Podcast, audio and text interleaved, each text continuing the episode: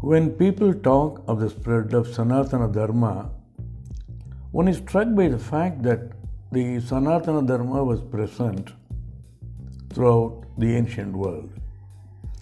I have written exhaustively in my site www.ramanisblog.in about this how Sanatana Dharma was present in each country, in each civilization, and its link to Hinduism, Sanatana Dharma, Sanskrit, and Tamil. And when one reads the origins of the European and other countries in all the continents we have now, we find that people seem to have just come from there, from Asia, which incidentally coincides with the great flood reported in India, then called Bharatavarsha, and mingled with the people already present in those countries. In that case, where had these people who had been residing there from? After all, one should have either been in one place or have come from somewhere else. In this sense, all of us are immigrants from somewhere. This is anomaly that I have faced when I researched into human migration and I re- when I read it along with the Sanatana Dharma. The only plausible ex- explanation is that the landmass was different in ancient times and there was one huge landmass which was peopled by one group. I have written about this in my article on Shiva Uma marriage at my site. This group, based on the available evidence, it's the people from India, then called Bharatavarsha. The entire landmass was following Sanatana Dharma, and there were frequent interactions and occasional migration from one part of the landmass from another. This is the only explanation for the presence of all notable figures of other cultures other than Sanatana Dharma being found in Hindu texts ranging from the Vedas, Puranas, Itihasas, and Tamil. In one form or the other, names from the history of India are found in these cultures and references and names from those cultures in India. Not merely names, archaeological sites, languages, customs, and culture buttress this view. One more connection of Sanatana Dharma to Greece has been found in the relationship of Dionysus and Shiva. As Megasthenes and earlier Greek writers have mentioned, the Shiva worship seems to have been taken by the Greeks to, from India. And there is also a view that I hold this view.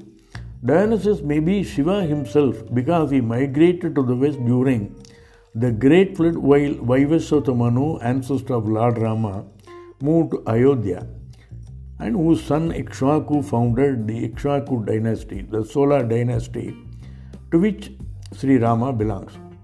Dionysus is found in Atharva Veda. Bhrigu, the rishi, is one of the Saptarishis. The Saptarishis are those who are present even at the dissolution of the world.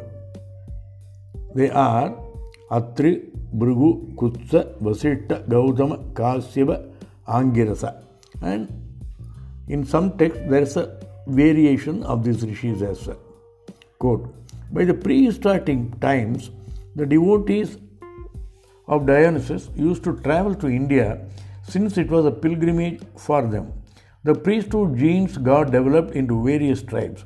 So there are the Bhrigu called Baigras and Avanti, Avantas, the Kurus, Kuris, the Panchas, Panchayoi, Koshas, Koyas, the Sindhu.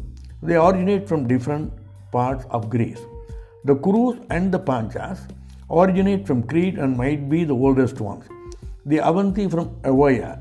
A part of them joined with a part of Kuris and created the priesthood Corydontus who ruled Asia Minor. Brigus, Koshas, Sindhu were from Thrace, an area that covered this time all north of Greece.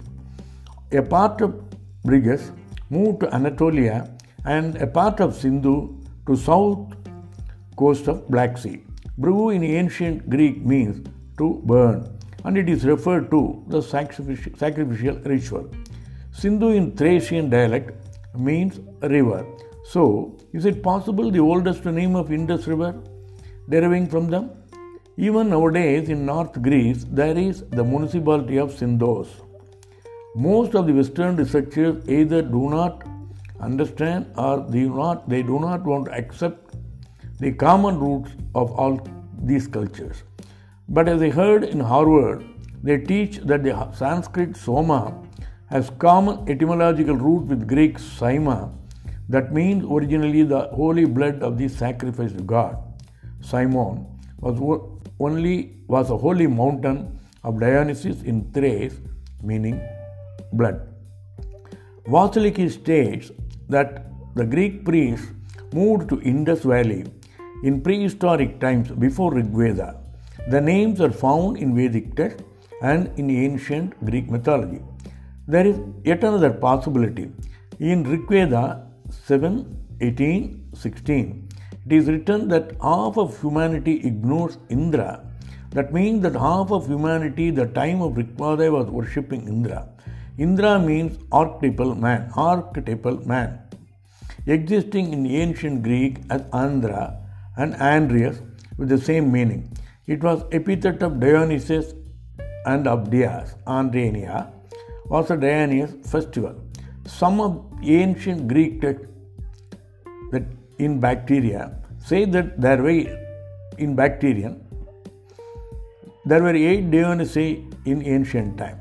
One of them was the god that is non-incarnated, and others were sages. In between them, there was an Indian one who was supposed to be the oldest. In this case, we can take the hypothesis that this cult was given as a revelation to many parts of the earth, carrying a common theological language. But even if the Indian Dionysus originates from Greece, obviously, obviously, he selected Indus Valley as his pilgrimage because it had already a spiritual background.